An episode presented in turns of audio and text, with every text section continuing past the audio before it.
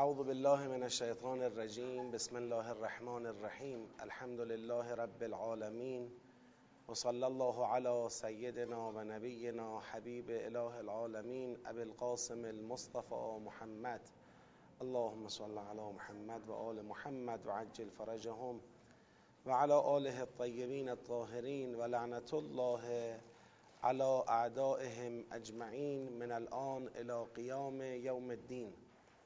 منم سلام عرض می‌کنم خدمت قرآن آموزان گرامی متدبران عزیز و ارجمند. خدا رو شکر می‌کنیم که توفیق عطا فرموده. در ششمین روز از ماه مبارک رمضان هم در ساحت پرفیز و ملکوتی قرآن کریم مهمان بشیم و از محضر با سعادت قرآن کریم استفاده کنیم. حقیقتا این نکته رو عرض می‌کنم. کمترین تعارفی در بیان این نکته وجود نداره که حقیر خودم رو معلم قرآن نمی‌دونم چون معلم قرآن بودن مقام بسیار بالایی است که به سادگی کسی به این مقام دست پیدا نمی‌کنه.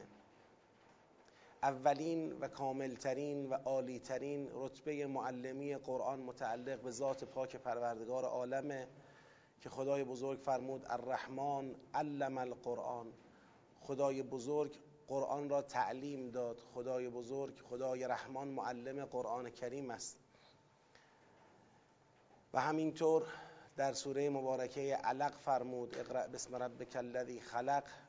خلق الانسان من علق. اقرأ و ربک الاکرم الذی علم بالقلم. باز در این سوره هم خدا را به عنوان معلم قرآن علم الانسان ما لم یعلم. معلم آنچه که انسان نمی‌دانست خدا خودش رو معرفی کرده. پس بالاترین و عالیترین رتبه معلمی قرآن متعلق به ذات پاک پروردگار عالمه که هیچ کس در هیچ رتبه ای شریک او نیست در معلمی قرآن. بعد از اون رسول مکرم او معلم کتاب است که یعلمهم الکتاب و الحکمه پیامبر گرامی اسلام به عنوان معلم کتاب و حکمت از جانب پروردگار معلم قرآن هست معلم کتاب و حکمت است معلم شرایع آسمانی است. و در مقام پیامبر گرامی اسلام هم کسی قدرت رقابت با ایشون در رتبه معلمی قرآن و در درجه معلمی قرآن نداره و بعد از ذات پاک پیامبر گرامی اسلام ائمه هدا علیهم السلام معلمان راستین قرآن مفسران حقیقی قرآن هستند که احترام اونها بر همه ما واجبه. و همینطور معلمان بزرگی که در طول تاریخ بشریت قرآن رو نسل به نسل حفظ کردند منتقل کردند آموزش دادند لازمه که مقام همه اونها ارج نهاده بشه. این حقیر هم به عنوان یک شاگرد کوچک در محضر قرآن کریم و در مکتب پیامبر گرامی اسلام و در مکتب علما و صلحایی که سالهای سال عمرشون رو خالصانه در راه تعلیم قرآن صرف کردند خودم رو می‌بینم و البته این توفیق رو دارم که در محضر شما خوبان باشم متن قرآن رو برای شما بخونم و معنا کنم و آرزو داشته باشم هم من هم شما آرزو داشته باشیم به طور مشترک که خدا ولو به اندازه ای کم ولو در حد خودمون البته ما به کم که نباید قانع باشیم در حد خودمون مقام معلمی قرآن رو الله به ما هم عطا بکنه. از به هر حال لطفی که در حق حقیر داشتید از همتون صمیمانه متشکرم. از برادر عزیزم حاج آقای سفرزاده که مورد لطف عنایت قرار دادند. از حاضران محترم در جلسه و از همه بزرگوارانی که به هر حال دعاگو هستید ان الله ما هم دعاگوی شما هستیم. از همتون صمیمانه تشکر می‌کنم. خدا الله روح شهید بزرگوار شهید مرتضا متحری رو با انبیا و اولیا محشور کنه این معلم بزرگی که واقعا سند معلم بودن خودش را با خون خودش امضا کرده. این معلم بزرگی که به مقابله با جهل و جهالت بشر رفته و در این راه خون پاک او بیگناه به زمین ریخته شده. الله که خدا ما را با این شهید بزرگوار و استاد فرزانه و بزرگ او علامه تباتبایی رحمت الله علیه و امام امت استاد بزرگ او امام امت رحمت الله علیه انشاءالله محشور کنه. جهت شادی ارواح طیبه شهدا روح پرفتوح امام علما صلحا همه معلمانی که به گردن ما حق دارند شهید مرتضا متحری اجماعا صلواتی ختم بفرمایید. اللهم صل علی محمد و آل محمد و حجل فرجهم. رسیدیم به آیه 142 از سوره مبارکه فستاد بله انشاءالله. این ساعت هم جلوی چشم من بذارید دست شما در نکنه. تا اینجا مقدماتی از مباحث مربوط به قبله را پشت سر گذاشتیم. از آیه 104 تقریبا ما تو همین فضا هستیم. البته با فراز و نشیبی که داره و الان تصریح به جریان تغییر قبله در آیه 142 برای بار اول اتفاق میفته. تقریبا به اندازه یک حجم نزدیک به دو صفحه‌ای یا بیشتر مباحثی است که مستقیما و سراحتا با جریان تغییر قبله ارتباط داره. بگذارید قبل از خوندن این آیه و تفهیم معنای اون این نکته رو عرض بکنم. چون اشاره شده بعضا پیام به من رسیده که مثلا به نظر می رسید بهتر است اول سیاقهای سوره را مشخص می کردیم بعد آیات رو معنی می کردیم. ببینید درسته در روش تدریس انواع روش ها را میشه به کار گرفت. یک روش این است که شما ابتدا سیاق ها رو بیان کنی بعد آیات رو معنا کنی. یا ابتدا حتی قرض سوره را بگی فضای سخن سوره را بگی بعد سیاق بندی را بگی بعد آیات رو معنا کنی. اینا روش های تدریس متنوعی است که در مقام ارائه تدبری قرآن میشه در پیش گرفت. اما مسئله تدریسی که بخواد یه مقدار اون جنبه در واقع کاوشگری پژوهشگری رو هم در مخاطب تقویت کنه. در جریانید که فلسفه اصلی تدریس صوری مثل سوره مبارکه فستاد سوره بقره و امثال اینها این است که عزیزانی که در جریان آموزش های تدبری بوده اند یعنی حالا یا به عنوان مربی اند یا دوره های تدبری رو به طور کامل گذروندن و مایلن بیشتر در قرآن تدبر کنن بتونیم در کنار اونا باشیم با اونا همراهی کنیم و این راه تدبر در کل قرآن رو با همدیگه طی کنیم تا هر وقتی که خدا انشاءالله به ما توفیق عطا کنه و فرصت عطا کنه.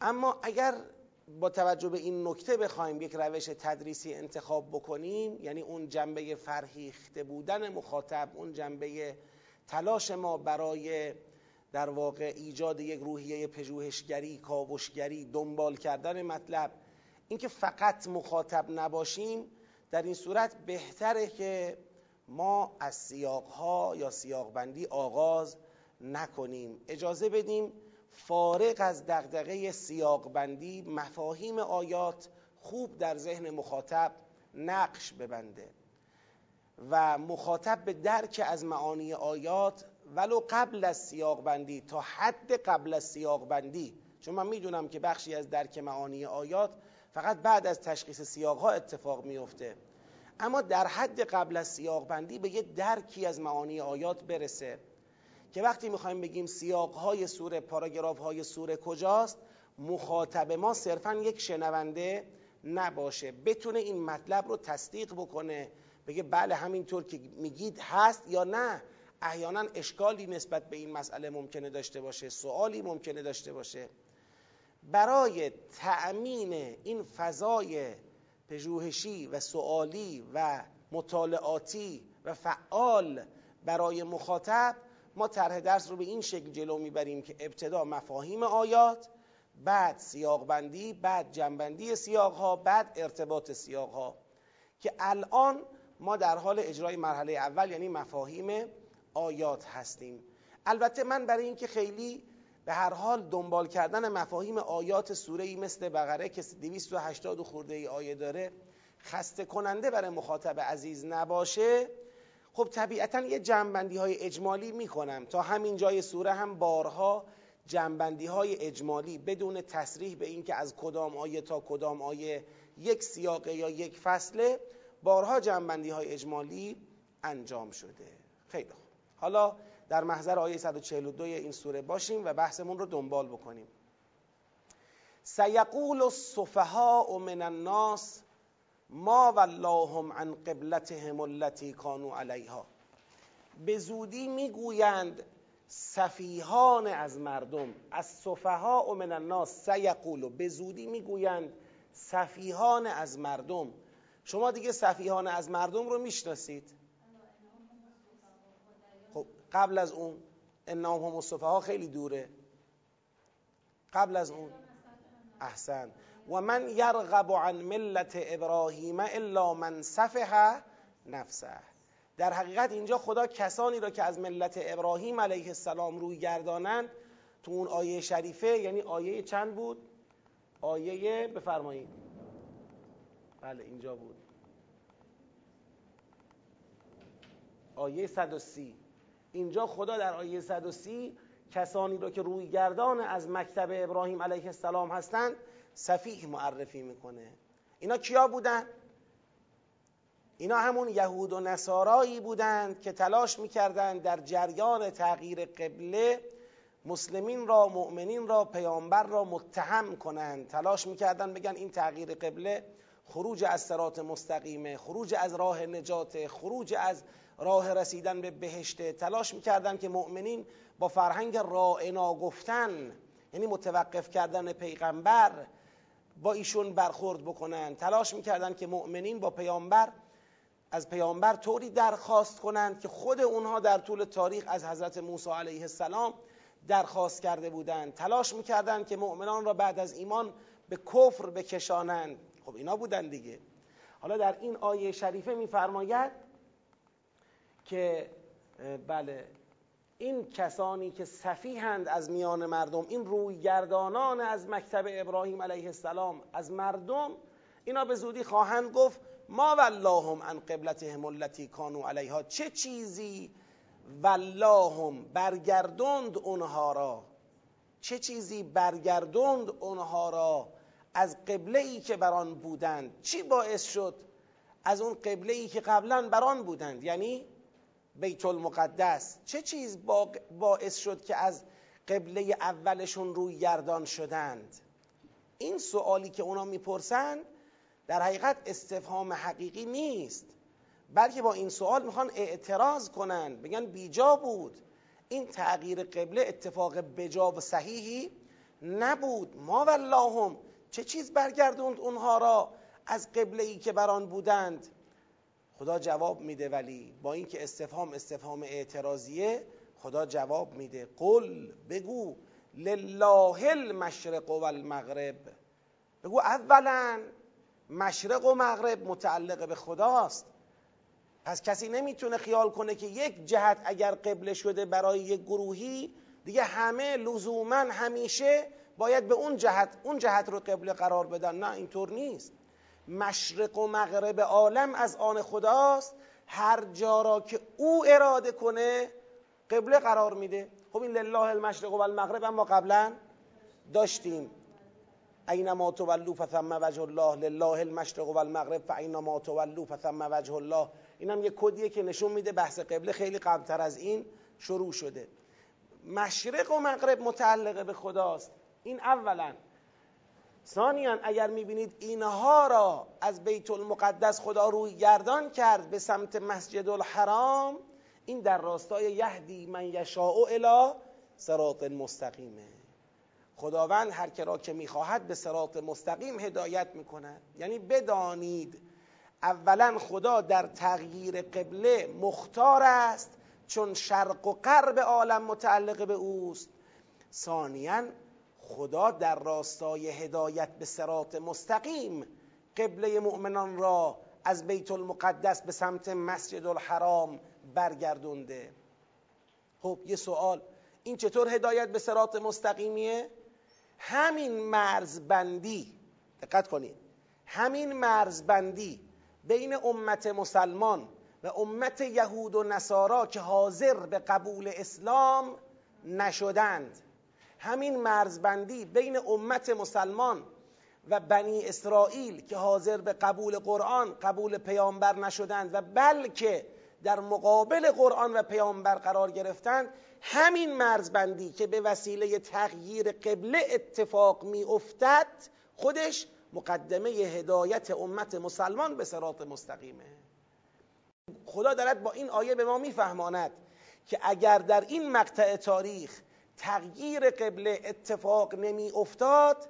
امت مسلمان ای بسا به سرات مستقیم هدایت نمی‌شد مقدمه هدایت امت مسلمان به سرات مستقیم این بود که قبلشون از این یهود و نصارای کافر لجوج انودی که حاضر به قبول قرآن و اسلام و پیغمبر اکرم نشدن جدا بشود.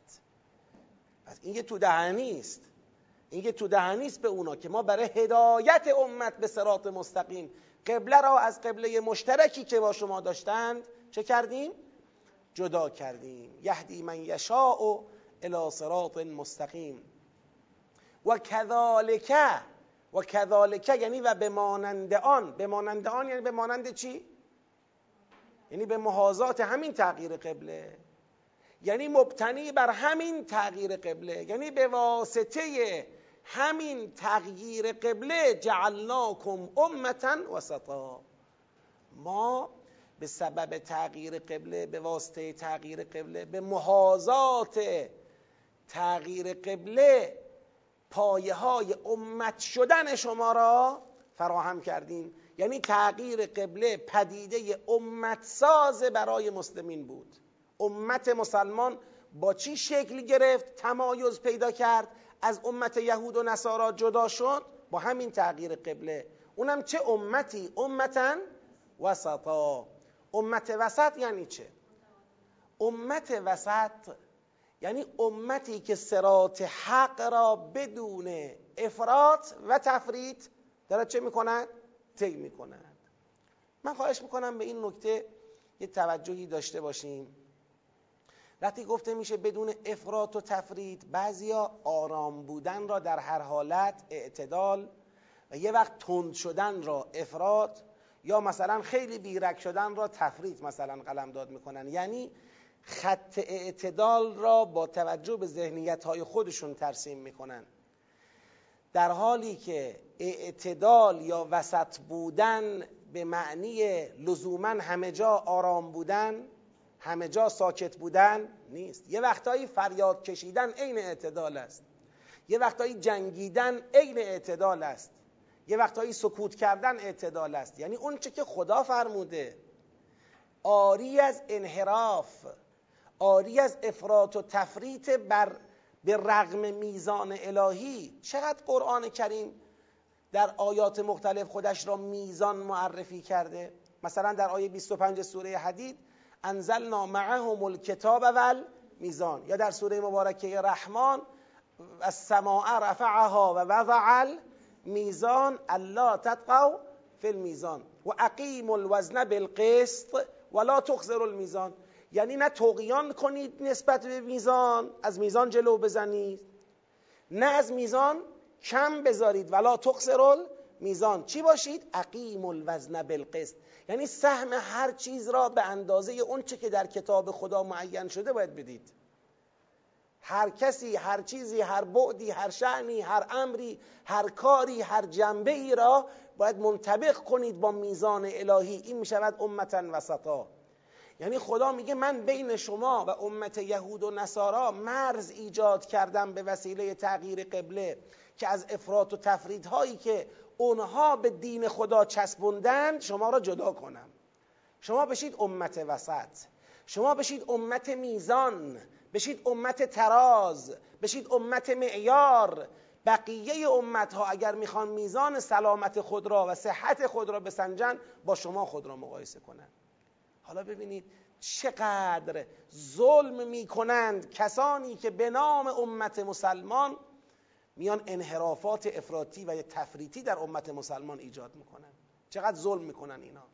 کسانی که به نام امت مسلمان میزان الهی را یعنی قرآن کریم را ندیده می‌گیرن. اونجایی که قرآن میگه سکوت کن داد می‌زنن. اونجایی که قرآن میگه داد بزن سکوت می‌کنن. اونجایی که قرآن میگه بجنگ مینشینن. اونجایی که قرآن میگه بنشین میجنگند. اونجایی که قرآن میگه تابع باش جلو می‌زنن. اونجایی که قرآن میگه پیشتاز باش عقب میمونن. اینا امت وسط نیستن. اینا دارن به امت وسط بودن اسلام ظلم می‌کنند اینا نام اسلام را آلوده می‌کنند اگر خدای بزرگ راضی شد به اینکه قبله ما تغییر کند از قبله یهود و نصارا لتکونوا امتا وسطا. کذالک ببخشید کذالک جعلناکم امتا وسطا. برای اینکه شما را امت وسط قرار بدهد. خب فایده امت وسط بودن چیه؟ دو تا شهادت. یک لتکونو شهداء علی الناس یکی اینکه شما شهید بر مردم باشید. دو و یکون الرسول علیکم شهیدا و رسول شهید بر شما باشد. امت وسط رو داره باز می‌کنه. امت وسط یعنی شما میشید شهید بر مردم رسول میشه شهید بر شما. رسول میشه شهید بر شما یعنی چی؟ یعنی معیار شما میزان شما ملاک شما باید کی باشه؟ پیغمبر اکرم باشه. بذارید توضیحی بدم. در بعضی از سوره های دیگه به این مطلب اشاره کردیم اما اینجا هم تأکید بکنیم. شهید بودن پیامبر بر مردم یا مردم بر یکدیگر به چه معناست؟ قیامت دادگاه عدل الهی برپا میشه. در دادگاه عدل الهی خداوند برای محاکمه شاهد و شهید می آورد. شهید همون شاهده که شهادت دادن در او ثبوت یافته. شاهد و شهید شاهد اسم فائل شهید صفت مشبه است که اون شهادت دادن در او ثبوت یافته. در قیامت خدا برای محاکمه شاهد می آورد. شاهد یعنی چی؟ میگه خب این مگه به شما نگفت؟ این مگه تراز کار رو نشون نداد؟ این مگه حجت را تمام نکرد؟ به شهادت پیغمبر اکرم خداوند تو قیامت از ما سوال خواهد پرسید. یعنی پیغمبر میزان و معیاری است که در قیامت خدا طبق اون از ما سوال می‌کنه. خب او گفت او حجت را تمام کرد. او راه را نشون داد. تو چرا بی کردی؟ پس تو مجازات میشید تو طبق او حرکت کردی. پس تو معجوری این میشه شهید. این میشه شاهد. پیغمبر اکرم در قیامت شاهدی است. بر ما. امت وسط وقتی امت وسط است که شهادت پیغمبر را در همین دنیا مورد توجه قرار بدهد تا فردای قیامت وقتی پیغمبر اکرم به عنوان شهید خدا او را میاره ما شرمنده او نباشیم.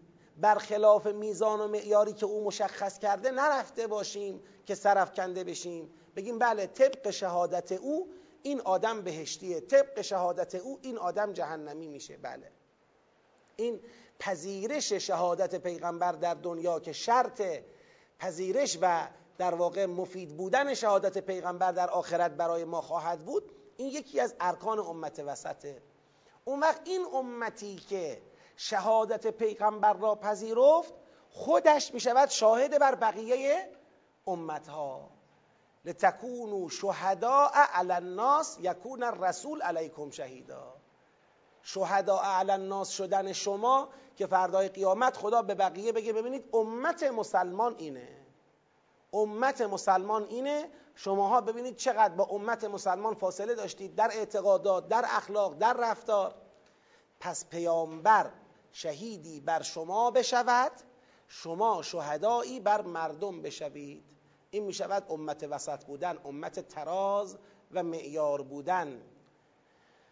و ما جعلنا. خب ببینید اینجا یک سوالی مطرح میشه.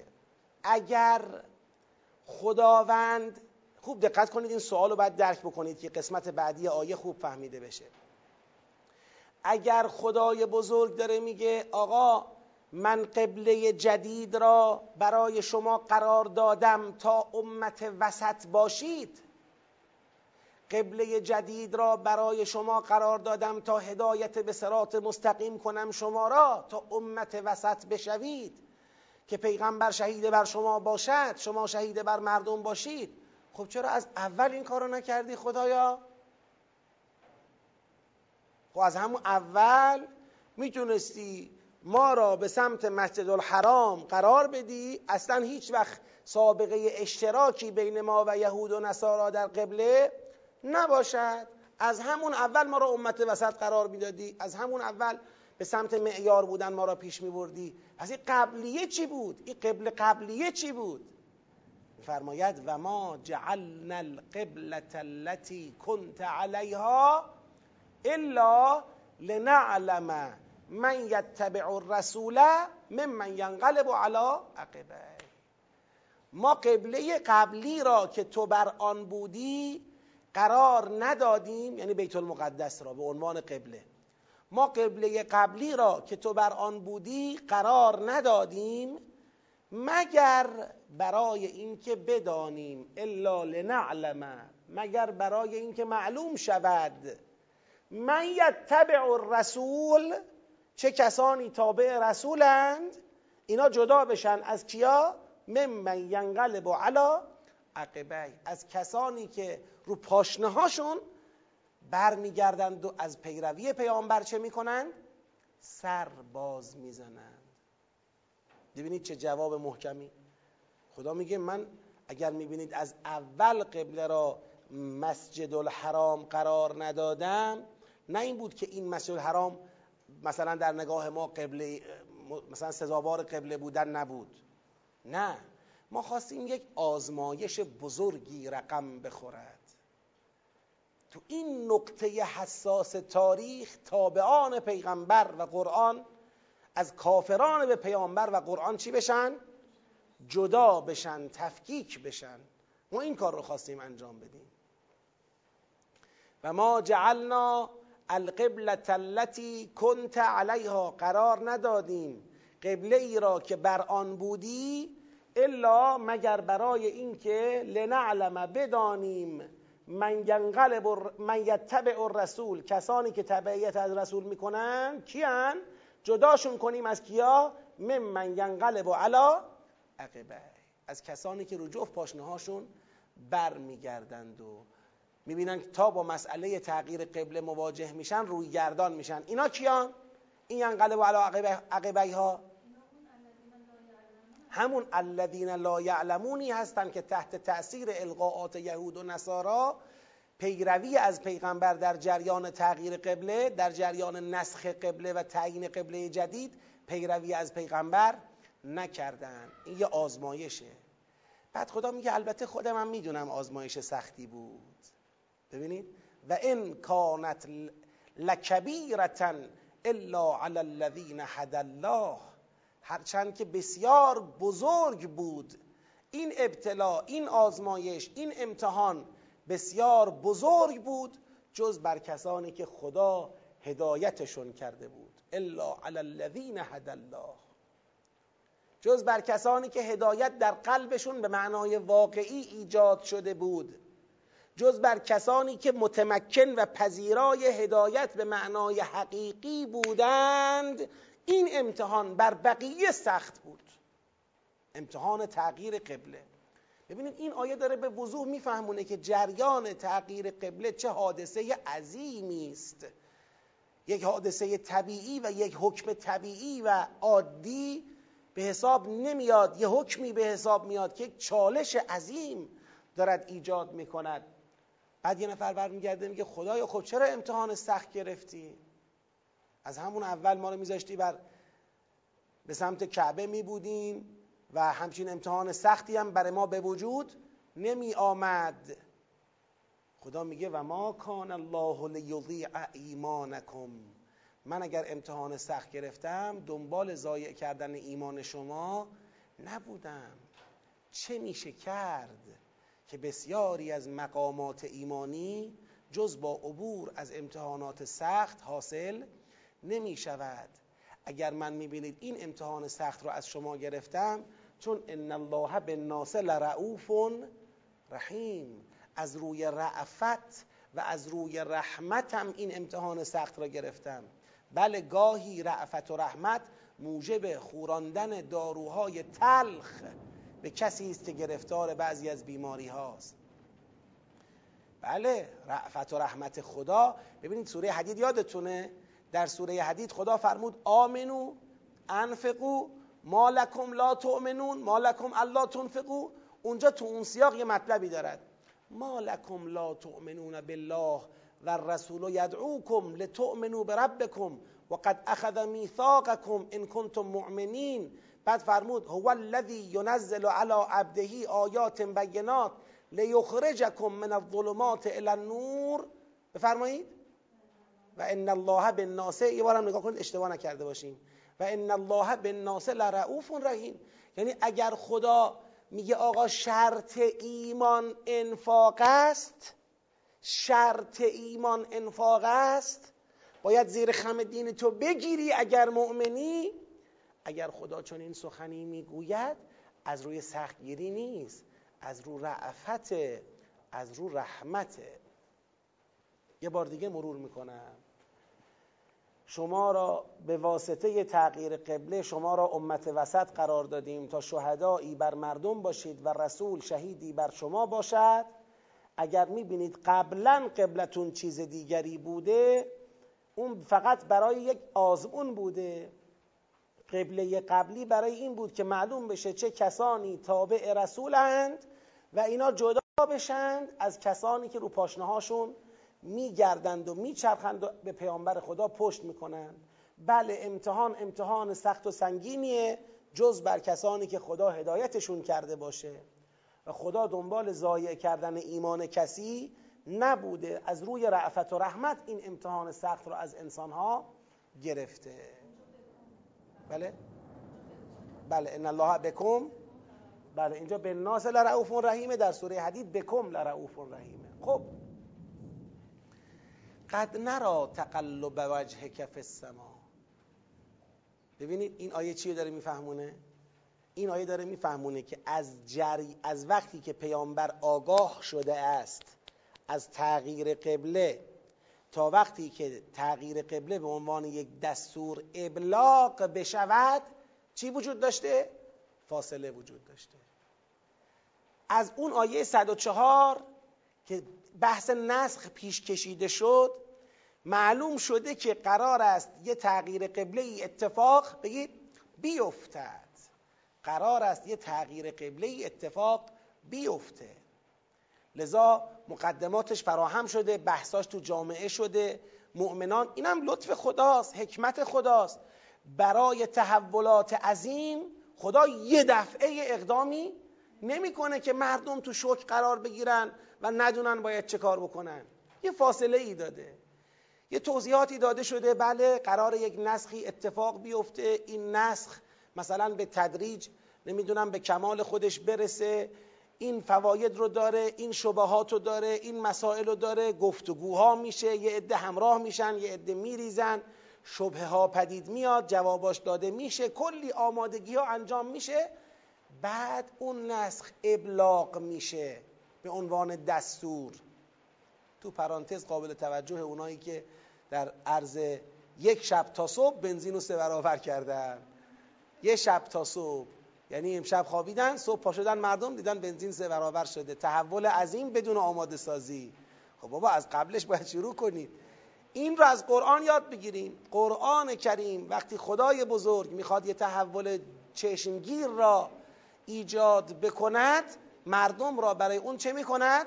آماده می‌کند. حالا شاهد آماده کردن مردم ببین قد نرا تقلب وجه کف السما. ما داریم می‌بینیم. ما داریم می‌بینیم تقلب وجه کف السما. هی رو کردن تو به آسمان را. تقلب وجهک یعنی دائم داری رو به آسمان می‌کنی. هی نگاه می‌کنی منتظری. بازم رو به آسمان می‌کنی نگاه می‌کنی منتظری. همش منتظری ببینی کی قرار از آسمان وحی ابلاغ تغییر قبله برسد. یعنی ذهنیت داشتی. یعنی دیگه تو رسیدی توی پیغمبر به اینجا رسیدی که وقتش رسیده خدا یا چه کن؟ ابلاغ کن. توی پیغمبر دیگه می‌بینی گفتنی ها گفته شده شنیدنی ها شنیده شده جواب دادنی ها جواب داده شده. داری نگاه می‌کنی کی می‌رسه. قد نرا تقلب وجهک فی السما فلنولینک قبلة ترضاها. حالا که دیگه کار به اینجا رسید قطعا قطعا قطعا تو را بر میگردانیم به سوی قبله ای که به آن راضی باشی. ببینید پیغمبر دیگه راضی به قبله قبلی نبوده. چرا دل پیغمبر انقدر پر از همراه بودنش با قبله قبلی؟ به خاطر اینکه کسانی که سابقه داشتن درباره اون قبله ظلم عظیمی به پیامبر و قرآن و به اسلام کردند. فلنولینک قبلتا ترضاها. حالا که تصمیممون رو گرفتیم ابلاغ میشه. فول.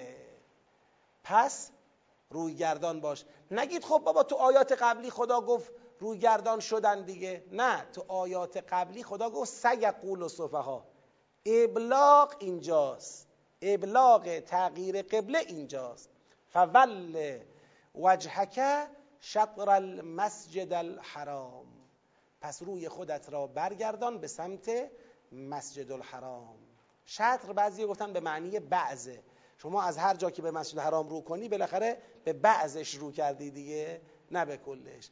فول وجهک شطر المسجد الحرام. اگرم بگیم به سویه به نظرم باز از نظر لغت شاید هماهنگتر و مناسبتره. پس رو کن به سوی مسجد الحرام و حیث ما کنتم فولوا وجوهکم شطره و هر جا که بودید همتون ببینید اول خطاب به کی بوده؟ به پیامبر. دومی خطاب به کیه؟ کل امته. پیامبر تو رو کن مردم شما هم رو کنید. هر جا که بودید ولو وجوهکم شطره چهره های خود را به سوی مسجد الحرام قرار بدید.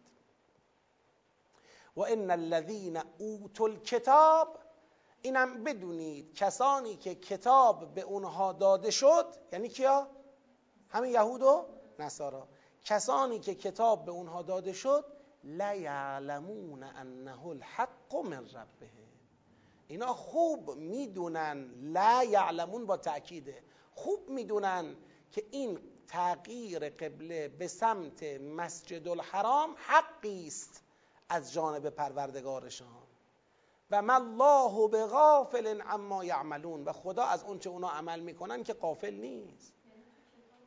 خب حالا چی تو کتاب اومده؟ اینجا یه بحث میشه کرد.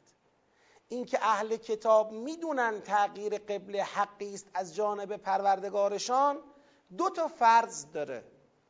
یه فرض اینه که خود تغییر قبله امت آخر و زمان تو کتب اونها چه شده باشد؟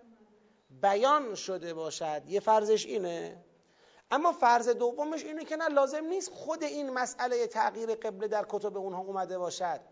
همین که حقانیت پیغمبر آخر و زمان در کتب اونها آمده و اینا پیغمبر آخر و زمان را میشناختند همونطوری که پدر پسرش را می‌شناسد همین خودش برای اونها یقین آور بود که اگر او دارد می‌گوید قبله اینجاست پس اینجاست. پس قبله تغییر کرده؟ سیاق این دومی رو تایید می‌کنه.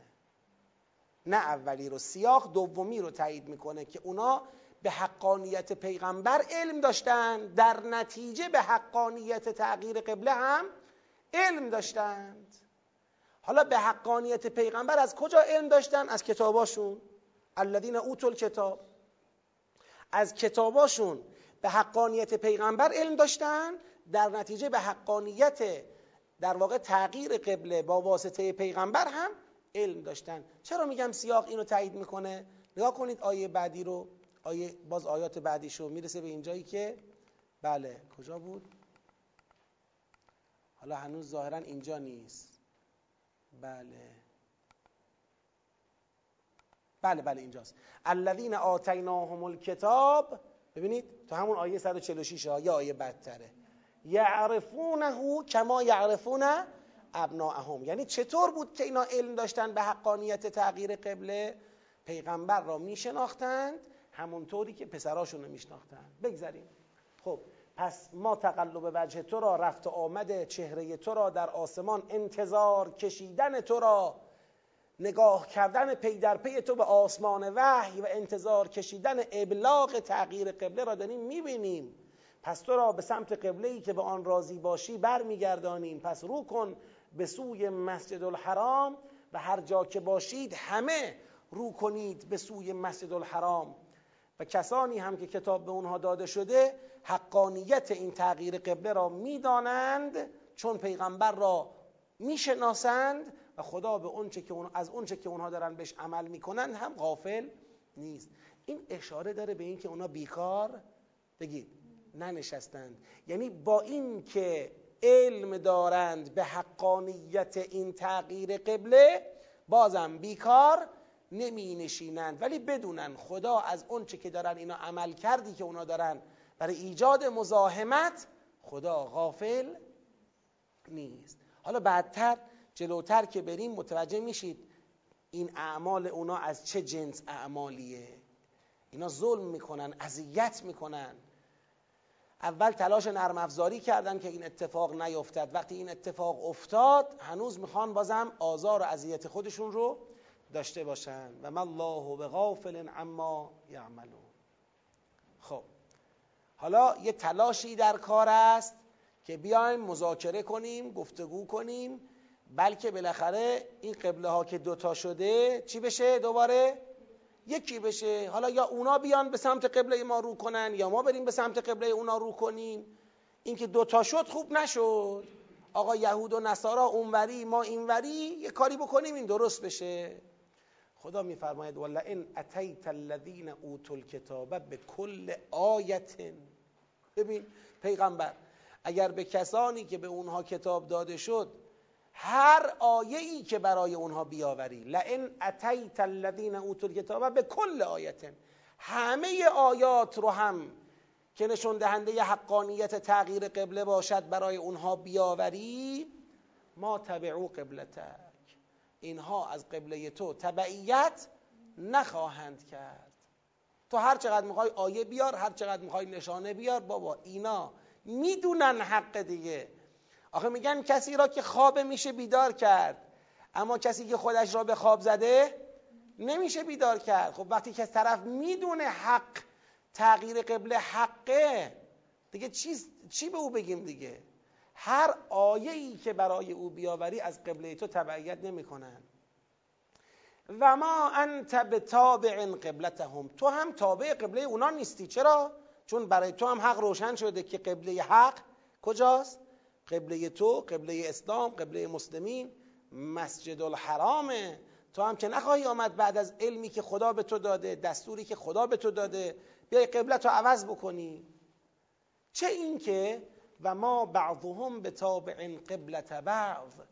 چه اینکه خود الذین اوتوا الکتاب بعضیشون از قبله بعض دیگر تبعیت نمی‌کنن. یعنی اونا در داخل خودشون هم جنگ قبله دارند و این جنگ حل نشده است. این جنگ قبله چی بوده داخل گروه اهل کتاب؟ اونطور که نوشته شده این جنگ قبله این بود که یک گروه به غرب مسجد الاقصا رو می‌کردن. یعنی نقطه غربی مسجد الاقصا را که میگن صخره. اون نقطه را در واقع قبله خود قرار داده بودن. یک گروه دیگر نقطه شرقی مسجد الاقصا را قبله خود قرار داده بودن. بله امروز هم هنوز نقطه مقدس مورد نظر یهودی ها میفرمایند دیوار غربیه. یعنی این خودشون هم با هم جنگ قبله دارن. تو همون قبله واحد نه اینا تونستن اونا رو قانع کنن نه اونا تونستن اینا رو قانع کنن. با این جماعت شما می‌خوای وارد مذاکره قبله بشی؟ تو که قرار نیست قبلت رو تغییر بدی. اینا هم که از قبله تو تبعیت بکن نیستن چه اینکه قبله های همدیگر هم در طول تاریخ نپذیرفتند. خب و لئن تبعت اهواهم چرا ندارم؟ آه. رو به شرق می‌سازن. حالا باید مطالعه بشه. من شما اطلاع شاید داری. آره. آره. حالا ممکنه این یه تغییری در طول بعد از تحریفاتی که انجام شده کار به اینجا کشیده. ولی خب بالاخره این آیه نشون میده که قبله ای داشتن حداقل. و لعن تبعت اهواهم من بعد ما جاءک من العلم. ببینید خدا میگه که اینجا فرمود ما انت به تابع یعنی تو نباید تبعیت کنی. اونام که حاضر به تبعیت نیستن. خب اگه قرار باشه وارد این گفتگوها و مذاکرات بشوی و خروجیش این بشه که تو بخوای کوتا بیای چون اونا که کوتا نمیان. خروجیش این بشه که تو بخوای کوتا بیای و لئن تبعت اهواهم بخوای از هواهای نفسانی اونا که به رغم علم به حقانیت قبله تو بخوان با تو وارد مجادله بشن. بخوای از هواهای نفسانی اونا تبعیت کنی و در جریان قبله به بعد ما جاءک من العلم. بعد از اینکه علم برای تو آمده یقین برای تو آمده بخوای در جریان تغییر قبله با اونها بیای سازش بکنی انک اذن لمن الظالمین. در این صورت قطعا تو از ظالمانی. یعنی خدا قاطعانه راه هر گونه سازش در مسئله قبله را برای پیغمبر چه می‌کند؟ میبندد. دیگه باب گفتگوها بسته است. دیگه ما نمیایم با کسی وارد بحث بشیم. تو بیا از قبله ما تبعیت کن. اون بگه نه بگه پس تو بیا قد تبعیت کن. فردا بخوایم با هم سازش کنیم. یه روز تو این ور یه روز من اون ور نمی‌دونم. تو این مسائل ما به این ور تو اون مسائل شما به این ور. این حرفا رو دیگه نداریم. ولئن اتبعت اهواءهم من بعد ما جاءك من العلم انك اذن لمن الظالمین. الذين آتیناهم الكتاب این کسانی که کتاب به اونها دادیم یعرفونه کما یعرفون ابناءهم. اینا پیغمبر رو می‌شناسند معرفت و شناخت به پیغمبر دارند همونطوری که پسران خود را می‌شناسند. اصلا ممکنه؟ آقا ممکنه پسرتو ببینی نشناسی؟ ممکن نیست. آقا مصطفی ممکن نیست. انسان مگه ممکنه فرزند خود را ببیند پسر خود را ببیند و نشناسد؟ اینا اینطوری پیغمبر رو میشناختن. اینا اینطوری به حقانیت پیغمبر یقین دارن. اینا اینطوری می‌دانستن که پیغمبر همون پیغمبر موعوده. بگید آخر الزمان است و ان فریقا منهم و همانا یک گروهی از اونها که دسترسی به اسناد دارن لیکتمون الحق و هم یعلمون. حق را کتمان می‌کنن در حالی که می‌دونن. نقطه مقابل این فریق میشه که کسانی که نمی‌دونن دسترسی به اسناد ندارن. یا نقطه امیون. یا نقطه مقابل این فریق میشه که میشه کسانی که کتمان بگید نکنن. چون بودن کسانی که شهد شاهد من بنی اسرائیل. خیلی کم بودن. ولی بودن کسانی که آمدن شهادت دادن طبق کتب آسمانی. چه فرصتی را از اسلام و از حقیقت و از هدایت اینا سوزوندن حاج من از وقتی دارم سوره فستات رو می‌خونم میگم اللهم لعن اول ظالم ظلم حق محمد و آل محمد. اینان این کسانی که منتظر بودن یستفتحون اینا منتظر بودن. هی می‌گفتن او خواهد آمد او خواهد آمد. آمده بودن مستقر شده بودن که او هر لحظه برسد و به او بپیوندند و بر شرک بشورند و چه کنند و چه کنند. او رسید دیدن از خودشون نیست. پشتشو خالی کردن. الله اکبر. الله اکبر. چه ظلم عظیمی کردن اینا. چه کتمان عظیمی کردن. اینکه این همه در سوره مبارکه فستاد خدا از کتمان اینها شکایت می‌کنه و اعتراض به کتمان اینها می‌کنه. چه کتمان عظیمی کردن. فرض بکنیم فقط فقط فرض بکنیم که پیغمبر اون وقتی که ظهور فرموده بود اون وقتی که مبعوث شده بود اینها می آمدن کتابا رو رو می‌کردن می‌گفتن بله این همونیه که ما منتظرش بودیم و می‌شدن امت رسول خدا. چه می‌شد دنیا؟ چجور میچرخید اوضاع؟ هم پیغمبر همون منجی بود بابا. قرآن کریم می‌فهمد هو الذی ارسل رسوله بالهدا و دین الحق لیظهره علی الدین کلهی. یعنی هیچ مانعی نبود از اینکه خود پیغمبر بشود یملع الارض قسطا و عدلا. این تأخیر بزرگ تاریخ را اینا ایجاد کردن. اینا پایگزاران این ظلمند لذا انسان حالا اون کسانیشون که در صدر تاریخ اسلام این خیانت بزرگو کردن که خب واقعا اول ظالم ظلم حق محمد و آل محمدند. واقعا اینطورند. و اون کسانی از اینا که بعدها به هر حال در تردید بودند و اینا اینا باید به خودشون بیان. یعنی یهود و نصارا باید به خودشون بیان. فکر کنن تعمل کنن مطالعه کنن بررسی کنن. قرآن رو بخونن. قرآن رو بفهمن. اگر یک بار قرآن را منصفانه بخونن و یه مقایسه اولیه با اونچه که به عنوان تورات به دست اونها داده شده متاسفانه تحریف شده یا اونچه به عنوان انجیل به اونها داده شده متاسفانه تحریف شده یک بار بخونن مقایسه کنن به وضوح به حقانیت قرآن و به حقانیت اسلام پی می‌برند. به وضوح. الذين آتیناهم الكتاب یعرفونه كما يعرفون ابناءهم وان فريقا منهم لیکتمون الحق وهم یعلمون متاسفانه در امت مسلمان هم این صفت زشت کتمان شکل گرفت. متاسفانه در امت مسلمان هم این کتمان چندین بار انجام شد. پیغمبر اکرم در واقعه غدیر خم برای بار چندم و برای اتمام حجت مولا علی علیه السلام رو به عنوان مولای بعد از خود معرفی کرد. مردم اونهایی که رفتند و بگید برگردند صبر کنیم آنهایی که ماندند بیان این آخرین حج من است ای مردم. من دیگه سال دیگه در حج واجب با شما نخواهم بود. آیا الستو اولا؟ آیا من اولا نیستم به شما از خود شما؟ چرا؟ والله تو اولایی. ایها الناس من کنت مولاه فهذا علی مولاه. مگر چقدر از حجت الوداع گذشته بود که کتمان حق علی علیه السلام رقم خورد؟ کتمان حق جانشین بر حق پیامبر به وجود آمد. این کتمان ها ادامه پیدا کرد. نمونه ای از این کتمان دردآور رو شما در کربلا می‌بینید. حضرت ابا عبدالله الحسین در مقابل این لشکر ایستاده. میگه این مردم امامه ای که بر سر من است امامه رسول خداست.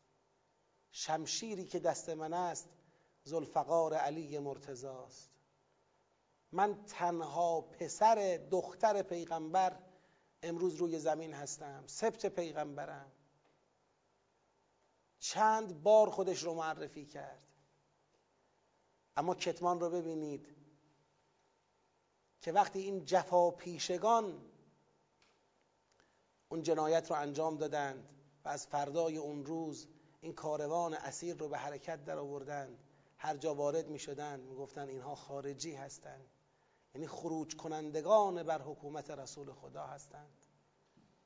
اینا کسانی هستند که تخلف کردند از منطق دین و وحی خارج شدند. به عنوان خوارج اینها را معرفی می کردند و مردم ناآگاه مورد جسارت قرار می‌دادند. یعرفونه کما یعرفون ابناءهم. به خدا قسم که خیلی از اونها حسین علیه السلام را میشناختند. همون طوری که پدران پسران را می‌شناسند. همون طوری که مادران پسران را می‌شناسند. رو میشناختند. ولی کتمان کردند. از شناخت بالاتر حضرت می‌گفت فلانی فلانی فلانی مگه شما نامه ننوشتید؟ سرشون رو پایین مینداختن فقط. حتی گردن نمی گرفتن که بله ما نامه نوشتیم. که اگر می‌خواستن گردن بگیرن نامه نوشتن ها را اون شرم رو با خودشون کجا می‌خواستن ببرن؟ اللهم صل علی محمد و آل محمد. اعوذ بالله من الشیطان الرجیم. بسم الله الرحمن الرحیم.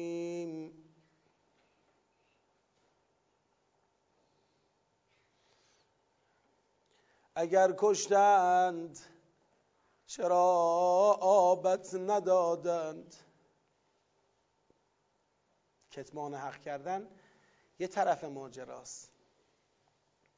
کتمان حق کردند محاصره کردند کشتند.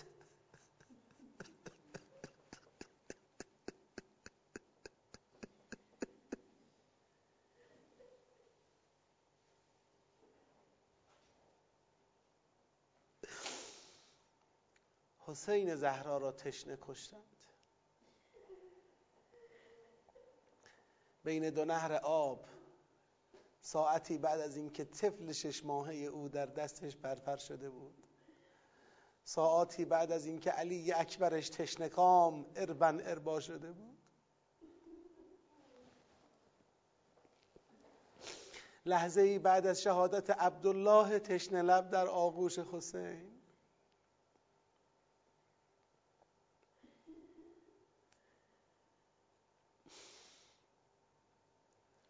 حسین جان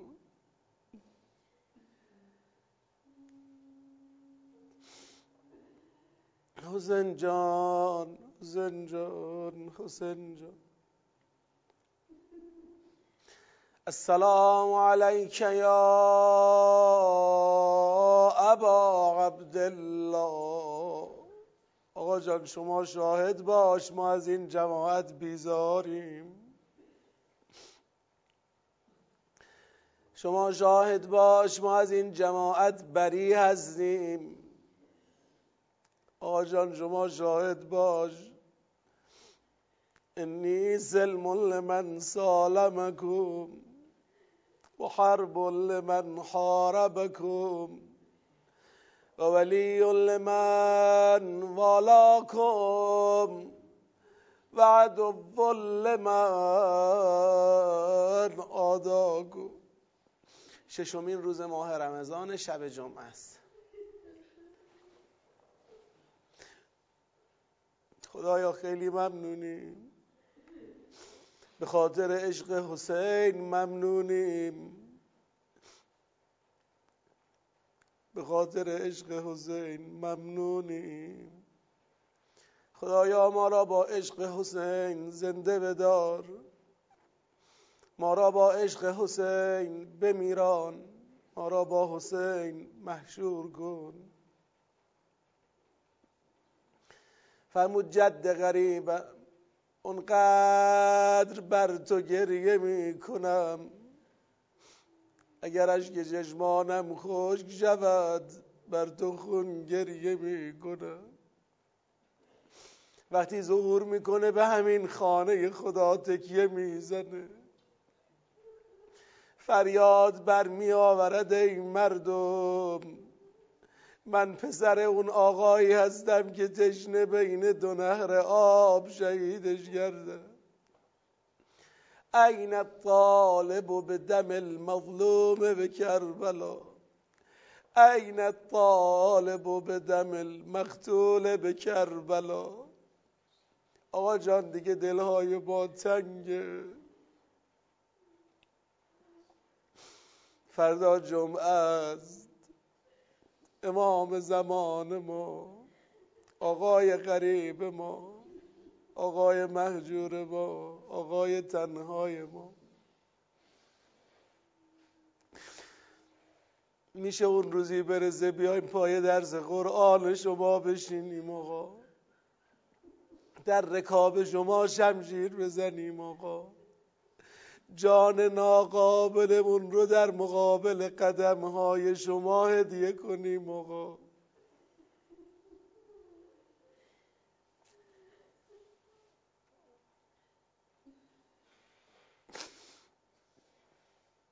گفت شما اجری نمی‌خوام الا المودت فی القربا وقتی افتاد به گودال قتلگاه هر که وارد می‌شد می‌زد. یکی با نیزه یکی با شمشیر یکی با سنگ.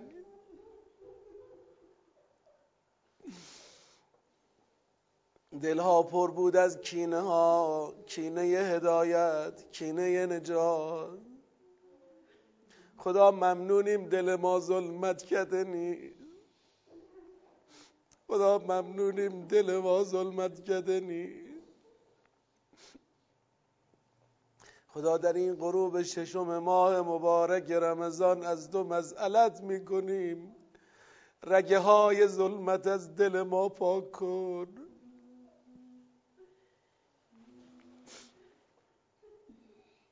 خدا نمی‌دونیم کی دوباره فرصت خواهد شد با تو نجوا کنیم. خدایا اگر این نجوای آخر ما با تو رو سفیدمون کن. به عشق حسین به برکت ماه رمضان رو سفیدمون کن. به نیابت از مولامون امام زمانمون سلام میدیم به سید الشهدا علیه السلام. السلام علیک یا ابا عبدالله. وعلى الأرواح التي حلت بفنائك عليك مني سلام الله.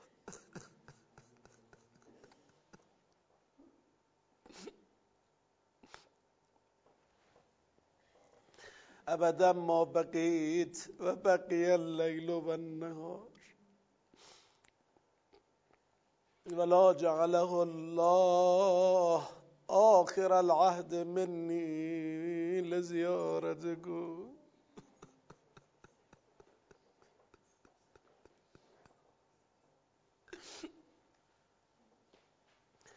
السلام على الحسين.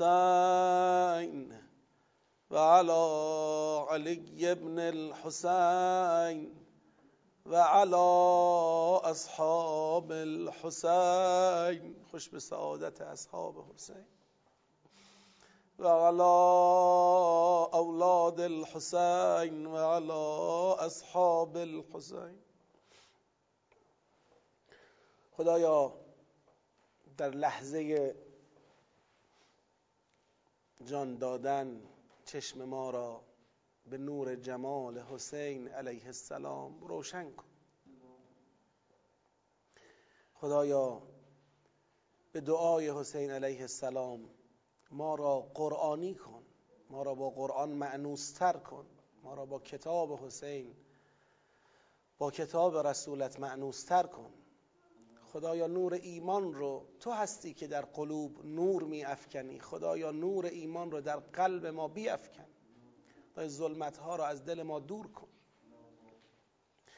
خدایا امام عزیزمون شهدامون اموات مؤمنین و مؤمنات در این شب جمعه پدرها مادرها برادرها خواهرها عموها امه ها خاله ها دایی ها دوستان همسایگان زول حقوق هر کدومشون که مهمان تو هستند. خدایا همه اونایی که یه عمر حسین حسین گفتن به عشق قرآن به عشق عبا عبدالله زندگی کردن همشون رو خدایا بر سفره کرامت حسین علیه السلام در بهشت خودت میهمان کن. پروردگارا به آبروی محمد و آل محمد رهبر عظیم و شعنمون معید و ملهم و محفوظ و منصور بدار پرچم پرشکوه انقلابمون. از دستان ایشون به دستان مبارک امام زمان علیه السلام برسان. خدایا ظهور امام زمان رو در دوران حیات ما قرار بده. خدایا اگر در دوران حیات لایق نبودیم دولت کریمه امام زمانمون رو درک بکنیم بعد از مرگ ما را دوباره زنده کن. در رکاب آقامون شمشیر بزنیم در رکاب آقامون به فیض عظیم شهادت نائل بشیم. خدایا قسمت میدیم به آبروی محمد و آل محمد حاجات مؤمنین و مؤمنات حاجات تمام عزیزانی که الان یا در ساعات بعدی از این فایل استفاده می‌کنن نگاه می‌کنن. برآورده به خیر کن. دلهاشون پر از نور امید و ایمان کن. قدمهاشون تثبیت بفرما. همه عزیزانی که زحمت می‌کشند عزیزان هیئت قرآن و ولایت عزیزان مؤسسه تدبر مؤسسه خادمان ساقی کوسر زنان ایثار و تلاش همه کسانی که زحمت می‌کشن مخلصانه می‌دوند تا این برنامه ها شکل بگیره. همه خواهران و برادرانی که مباحثه می‌کنن تو این روزها گروه های تشکیل دادن دارن مباحثه می‌کنن سوره رو. و همراه میشن گام به گام با مطالعه جلو میان. همشون با قرآن زنده بدار با قرآن بمیران و با قرآن محشور کن. به برکت صلوات بر محمد و آل محمد. اللهم صل علی محمد آل محمد.